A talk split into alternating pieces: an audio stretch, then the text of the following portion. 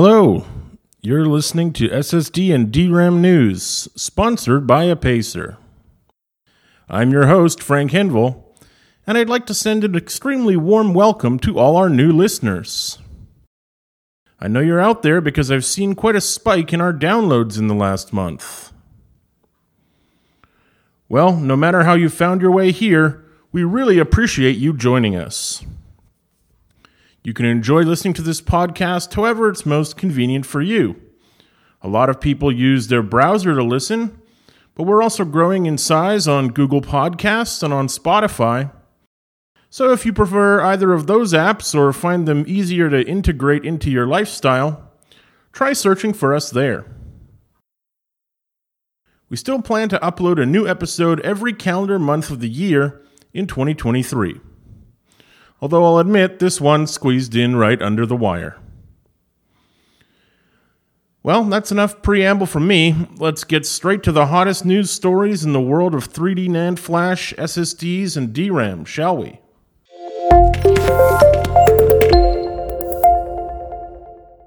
I really feel I have no choice but to highlight the biggest story that came out between our last episode and now. I also want to point out that in this story, there's some disagreement between the reported facts and the official playbook. So please keep that disconnect in mind and come to your own conclusions.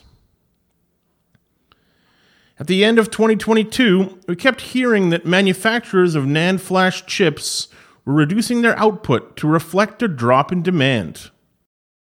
SK Hynix, Micron, and Kioxia were all mentioned. But Samsung was not. Then, around the 16th of January, news outlets such as Digitimes started to report that in reality, Samsung was, quote, quietly reducing NAND flash production by lowering capacity utilization for the chips to 90% in response to sluggish demand, after resisting doing so for a while. End quote.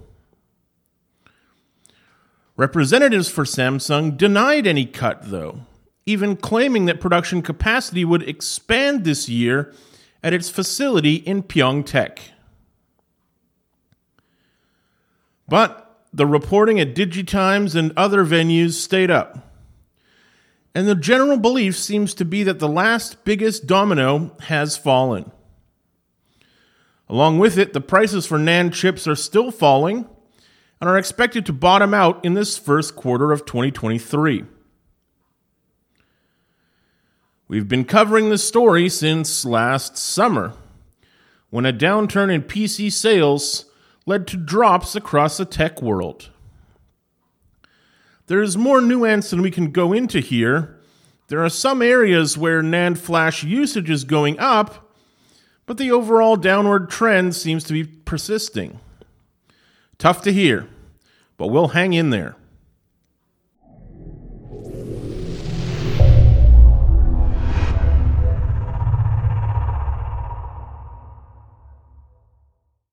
And I'm going to go right into another controversial story right after that one. Bear in mind, this is another story you need to consider critically. In January, reports of dissatisfaction among users of Samsung's flagship SSD, the 990 Pro, specifically the 2 terabyte capacity version, started to emerge on internet message boards. Users claimed that the service life of the SSD fell below 95% after just a few days of use. Generally, the Pro series has been a well received product line. But these posts on the NeoWin and Reddit websites started to gain a lot of momentum. One owner stated that he, and I'm quoting here again, switched from a 970 Evo Plus to a 990 Pro 2 TB. The former is said to have displayed a service life of 99% after more than a year. The 990 Pro, on the other hand, had a health status of 99% after just a few days, as determined by the SSD tools Samsung Magician and Crystal Disk Info. The value then dropped to 98% after a few tenths of a gigabyte were read, and eventually dropped to 94% after a few days.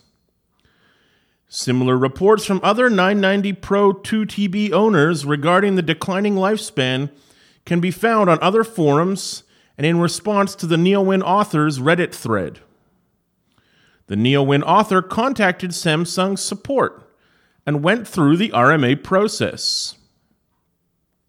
Still, Samsung informed him that a decreasing service life of a few percent is normal and sent the same SSD back to the sender, formatted and reset to factory settings, as they could not find any errors.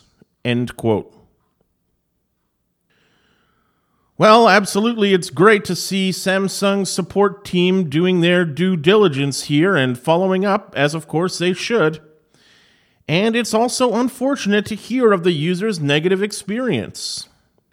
It looks to me like this story may still be developing, but since we're broadcasting today, I wanted to include it as it has led to a lot of online speculation. But again, the sources here have all been internet message boards, which are only trustworthy up to a point, so exercise your own judgment on this story. That's what I recommend.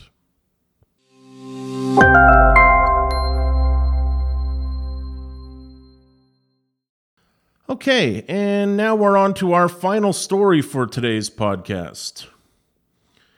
Moving away from Samsung, let's head back to Apacer for a moment.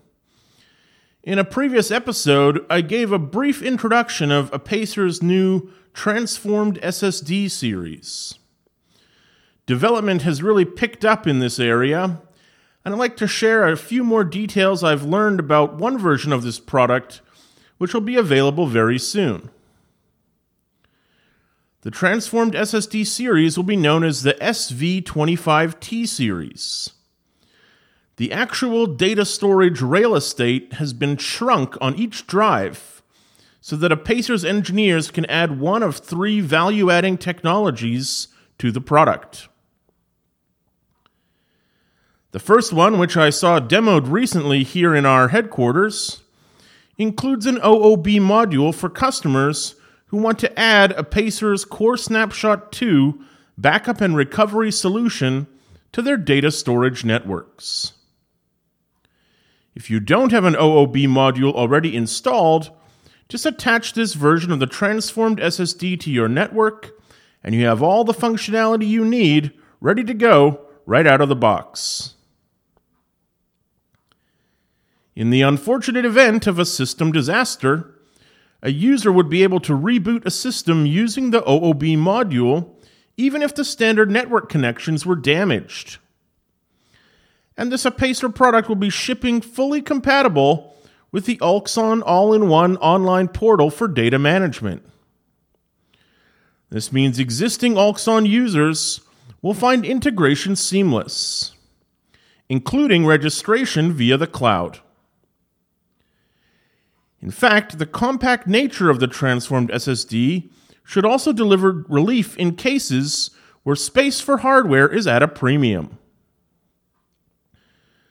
Expected applications for this product include automated factories, railway transportation, smart streetlights, and digital signage.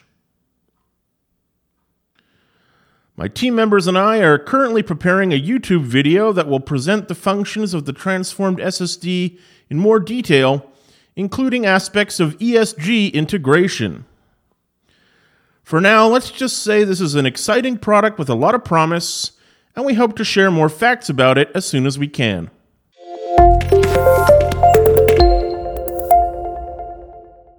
Well, it looks like we've come to the end of another podcast episode.